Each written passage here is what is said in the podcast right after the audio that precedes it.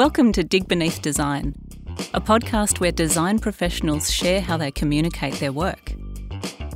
I'm Sanaya Norton, landscape architect. And after 20 years of practice, I've seen how communication can make or break a project, no matter how great the idea.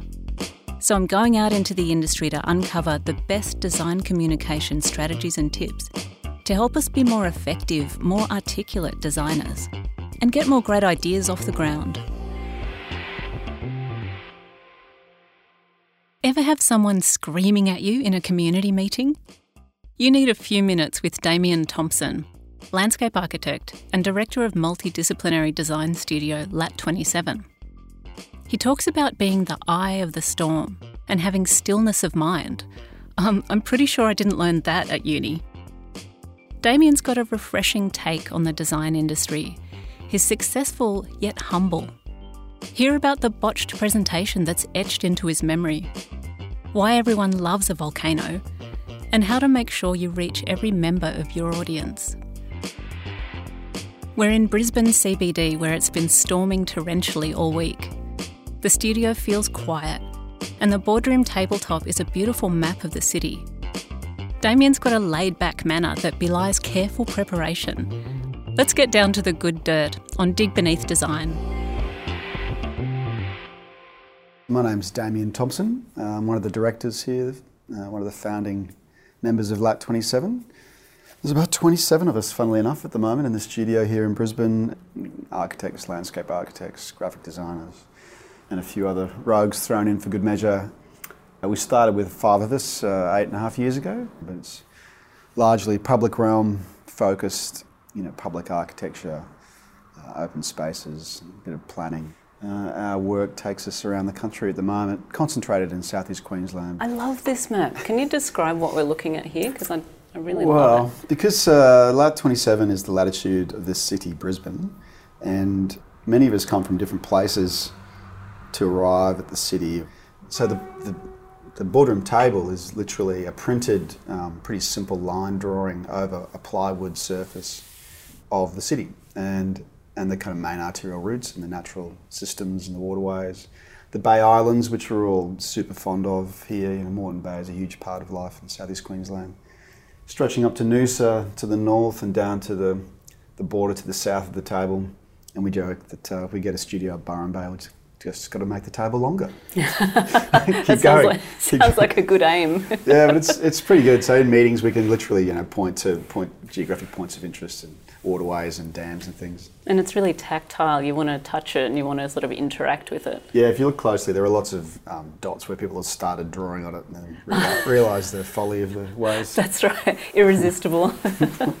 and now we're building things and learning as well about um, you know what we need skills wise. And mm. really, you know, it's all about um, the great collaborators that we work with as well mm. around our projects. What do you enjoy about collaborating with them? What makes them great?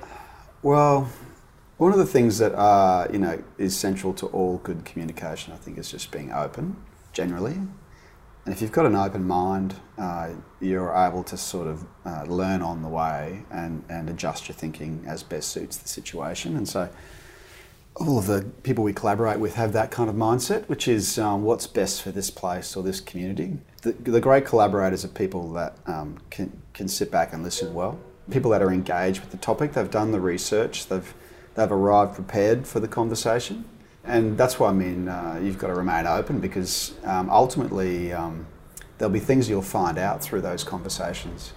So we always much prefer starting a project with a conversation um, and hopefully several conversations to draw out what's important in, you know, for that place um, before we put pen to paper and then your your kind of master plan or design becomes an extension of that place, and it's hopefully you know loved by those that live there and use it in the future. So that's the, that's the dream. Do you think master plans have a specific communication challenge? Yeah, absolutely. I think it's true for all projects where you need a really strong narrative, right? So you've got to try and boil it down to the essence of the thing. What sets it apart from other similar master plans? So we're always focused on place-driven aspects of of something. So, for example, we talked a lot about. Um, it freaked a few people out, but we for the athletes' village, we talked a lot about 23 million years of history with the Mount Warning um, blowing its top back then, and the streams of lava creating the headlands on the Oh, coast. Oh, that's great. So this basalt, fluid basalt, there's a line of basalt that runs down the main street of the athletes' village as a kind of abstract connection to that process from the top of the hill to the bottom. So that story really connected with people. Mm. Um, it kind of transcends culture in a way because it's of the planet. We're all in this together, and, and that's that was At a human level. Yeah, at a very visceral, you know, reptilian brain kind of level. And everybody loves a that. volcano. Love a volcano. Yeah, we all we all blew things up at school. Yeah. Um, you know, tried not to blind the science teacher in grade four or whatever it was. Come home with half your eyebrows missing. Know, it's fun days. Yeah, no, it's really dramatic and kind of. Yeah. So having that uh, central thread at every level in every discussion in the master planning phase um, just sort of sits above the practical things. Who's typically responsible for communicating ideas on a project, giving the presentations? We catch up every week here, uh, the whole studio out the front on Tuesdays, and go through the week that was and what's coming up, and that's a really good open conversation about anything. And in terms of who leads the presentation, it is normally um, there's a few people that are very good at presenting. We wouldn't force anyone into a situation where they didn't want to do that. If anyone puts their hand up and says, oh, "I'd love to do that," that's fully uh, encouraged. That's great. So we try to use Tuesday morning as a way to give everyone that opportunity to learn how to do it in a, in a kind of safe place. In that instance, we do um, task a few people to sort of speak up on things, and it's great to give everyone a, a place to test those skills. But I think most people are a bit put off by the whole process. It's really hard to just put your hand Those up and go, "I- together. I'll be that spokesperson. Yeah. I'll give that presentation. It's, it's getting over the first hurdle of putting yourself in that position or getting um, volunteered for that position, maybe. And once you do it once, you learn from that. And then the next time you do it, you do it slightly better. Now, as a director, Damien does a lot of public speaking, chairing panels, leading presentations, and you can hear his relaxed, friendly communication style, right? So I'm surprised when Damien reveals he's often anxious before presentations, and in fact is nervous right now. I asked him what he does to feel settled. Um, the best experiences I've had are when I've had a lot of time to prepare.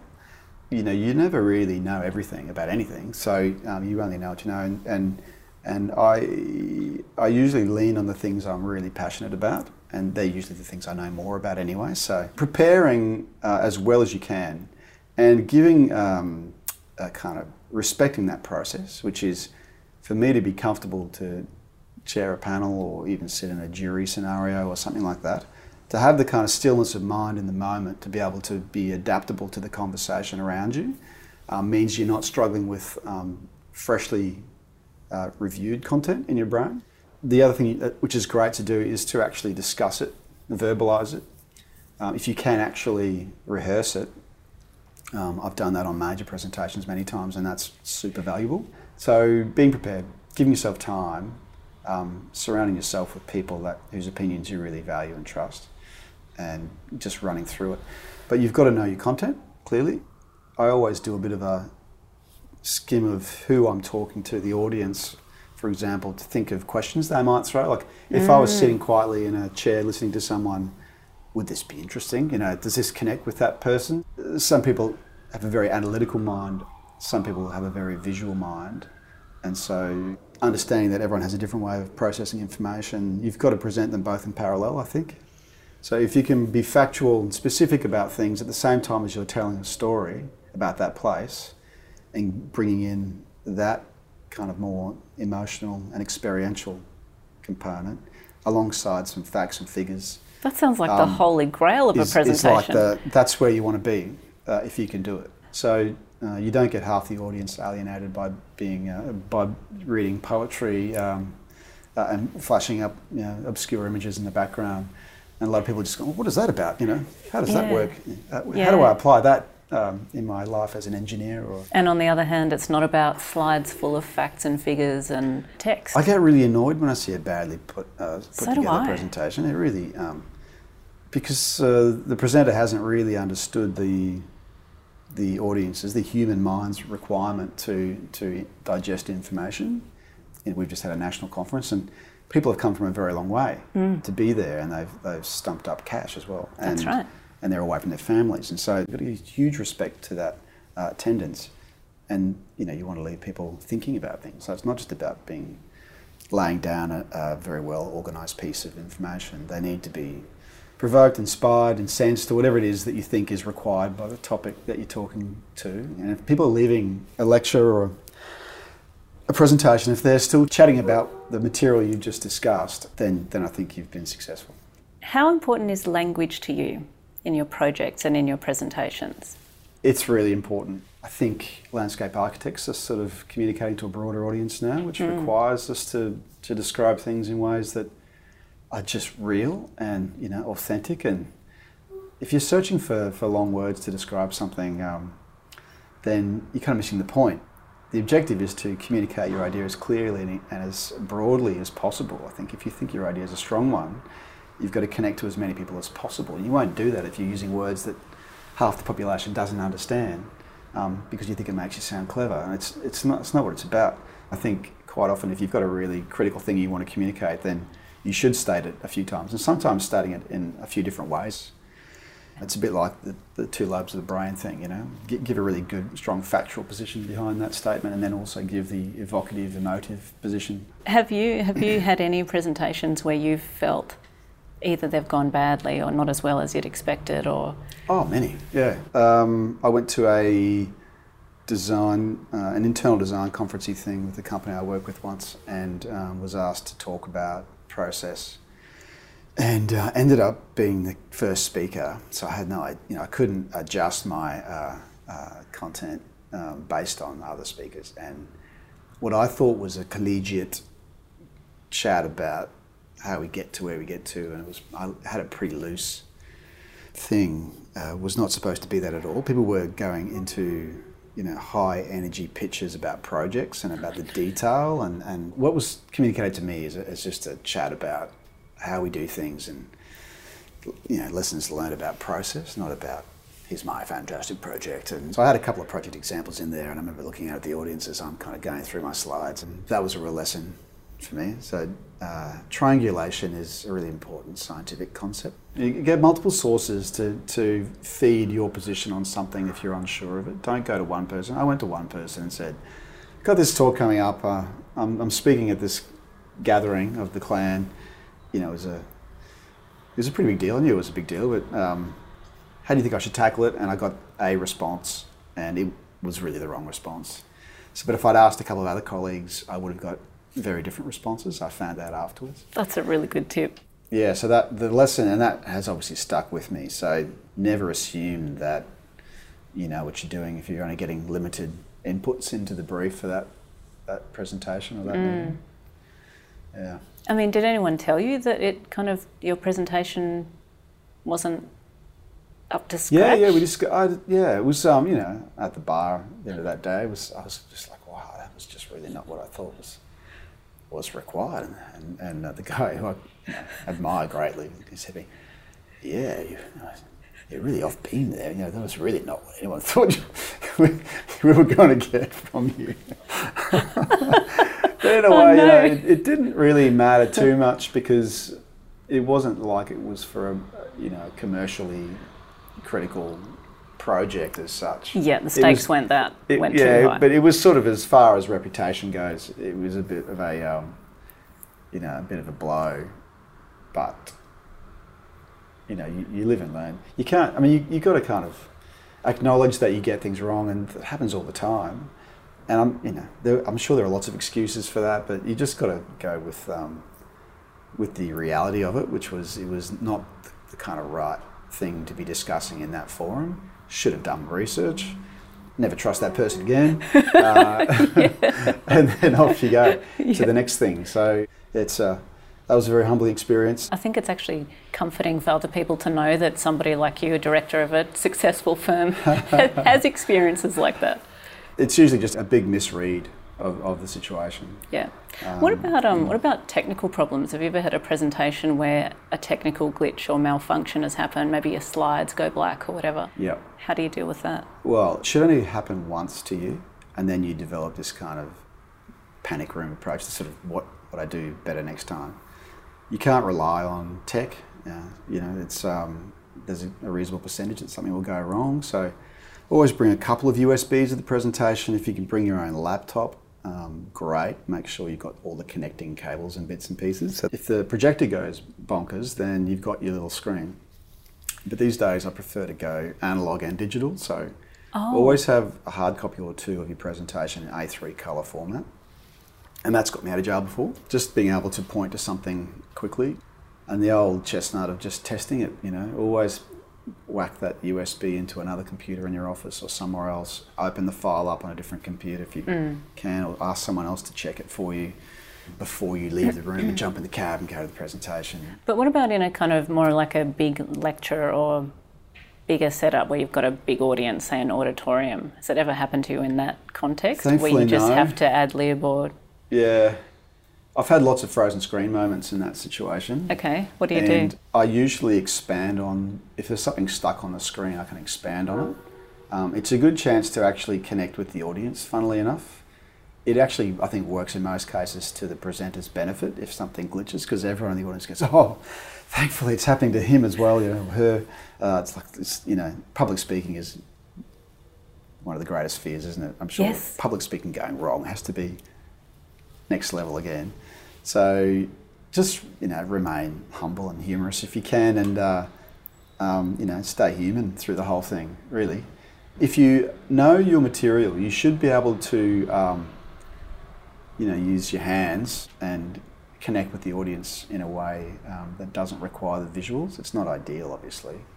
But you're going to have to do it. You can't walk off the, off the stage. You've got to deliver something, albeit probably in a, an abbreviated format. Have you ever had an audience response in a presentation where someone's been confrontational? Yeah, yeah. What happened?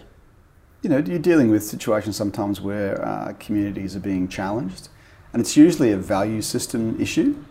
Uh, so you've got to try and quickly break it down to, or, or distill it down to what you think is the underlying motivation behind the comment, and not not lean too much on the specific words or the commentary, because quite often that's not the issue. Uh, and this happens a lot in, uh, you know, open air freestyle public consultation events, for example, where you're, you're standing in front of a master plan and um, somebody may not have been there for the first couple of sessions and, and they're really not happy with, uh, with where it's going.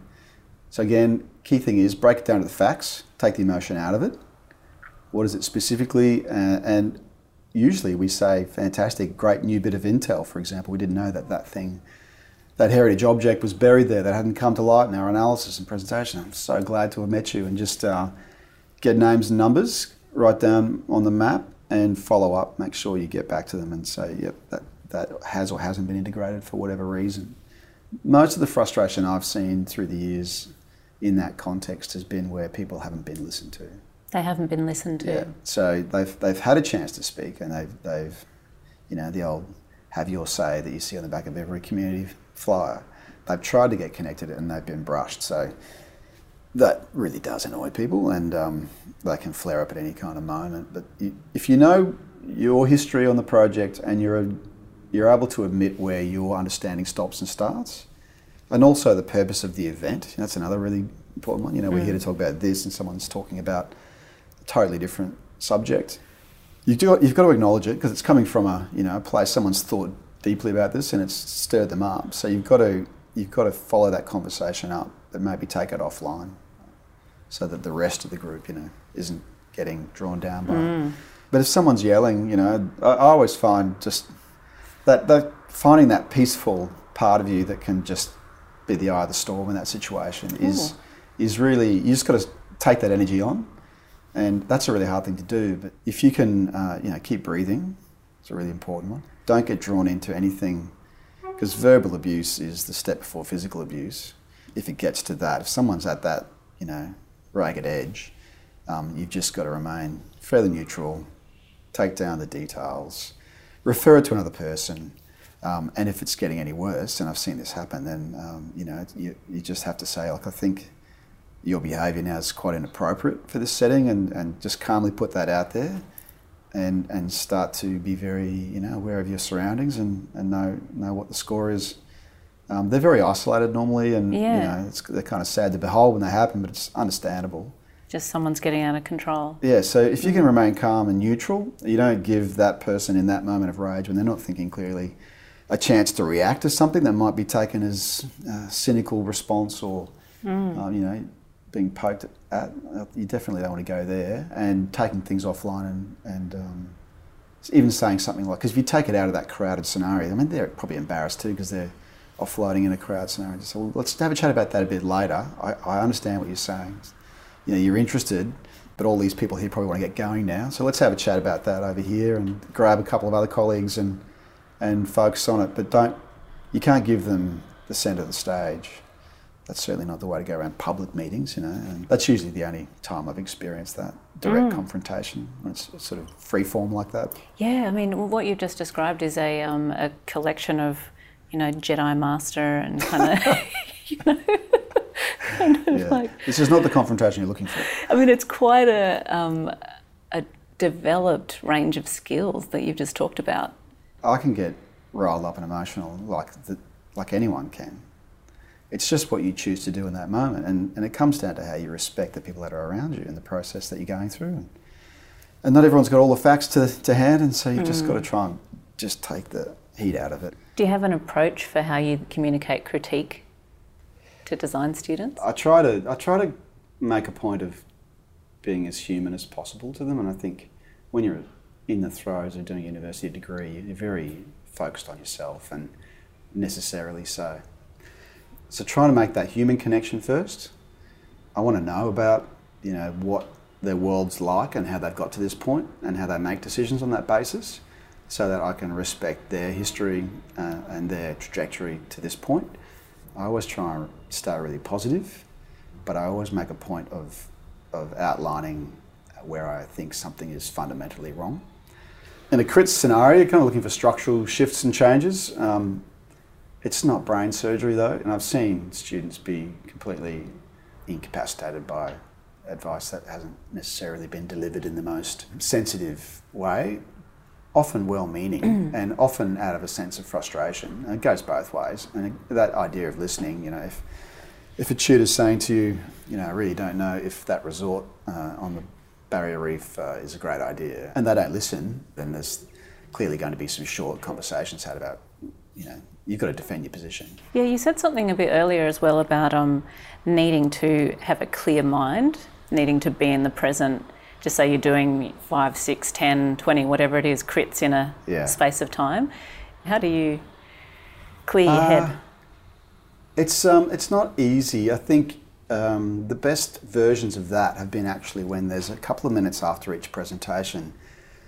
I make a lot of notes. You know, I keep a notepad around me at all times, and um, I like to just gather my thoughts with a couple of dot points, either on the assessment sheet or in my notepad. And if the next person's already started, you know, you, you lose that moment of personal reflection on what's just happened. So if you can't close the door on the previous piece of assessment or looking at someone's work, uh, then the next person kind of suffers a bit as well because you're, here we go, on again. So that you, you just called it um, personal reflection. Mm. So do you use that in other aspects of your practice then? As Yeah. a designer or as a communicator? Yeah, yeah, you have to. I mean, it's just, it's a continuous loop of um, you know the pursuit of excellence. You know, never, eh, no one ever gets there. Uh, we have a structured version here, which is a design review, where there's a few people that aren't on the job. We'll sit sit over the scheme and, and discuss its merits. Um, there's the cab ride home after the presentation with the colleague. You know, there's that. That's sort of not quite individual personal, but it's certainly personal reflection on what's going on. And to that end, it's really good to have seating at a presentation is really important. Where you sit, Oh, tell me about that. if you can have um, one of your colleagues sitting opposite you or at the end of the table uh, with a different perspective of the audience, then they'll be able to read the mood of the room while you're talking because you can only pick up a few faces when you're speaking. And as much as I think eye contact's critical and trying to connect with everyone there at the room is critical, having another set of eyes and ears in the room is really great because you can you can kind of kick things around afterwards. But if they're sitting next to you, they'll get the same view you had. But it's not always the yelly person that is the issue. It's quite often the person who has an ulterior motive and is very good at um, influencing the conversation and or the outcome to that end. Being as mindful about the quiet comments, quite often there's a there's a very nuanced and very well developed way of steering outcomes in a certain direction quietly when if you began the project here the start and came in two days later after the meeting and realised where it had landed you'd pick it up straight away. So the subtleties are as important as the as the big things. Just say uh, if you could just look back and see yourself just graduated from uni just starting in the profession. So how old were you graduated from uni i was uh, early 20s what one bit of advice would you give yourself young man, I'd say. um, I don't think I'd change a hell of a lot, to be honest. Um, it hasn't all been plain sailing through the years. Uh, I think even at that point, I understood how important how lucky I was to have a great family. Oh wow! Around me, so um, uh, you know, I've been very fortunate, and, and my friends are really solid and still remain there today. So uh, uni and school friends. So it was a bit of a recession, I think, at the time.